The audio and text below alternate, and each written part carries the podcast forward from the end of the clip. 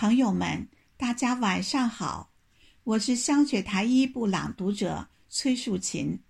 春回大地万象新，在这春暖花开的季节，让我们尽情歌颂这美好的春天吧。今天我为您诵读《春的序曲》，作者徐东风。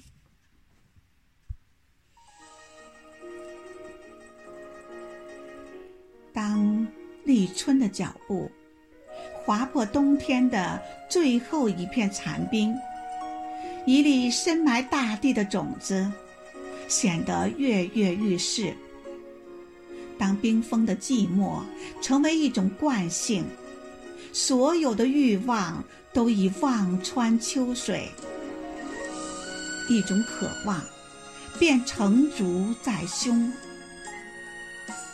当河岸的垂柳由灰变成鹅黄，渐渐柔软的枝桠触摸大地，微凉的肌肤测量大地的温度，一个新的季节便拉开了序幕。于是，大地便响起了春的序曲。一阵和煦的春风过后。大地旧貌换新颜，北归的大雁撑开崭新的羽翼，衔来江南的烟雨，宣读春的开幕词。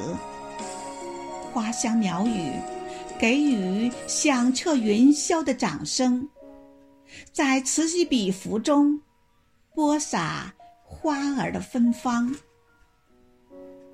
一场春雨过后。冬日萧条的性格，也有了些许的骚动。原野清新如初，蝴蝶带着青春的激情，恋着花儿的芳香，就像怀春的少男少女，追逐嬉闹。而蜜蜂也展开羽翼。争先恐后，无需赘言。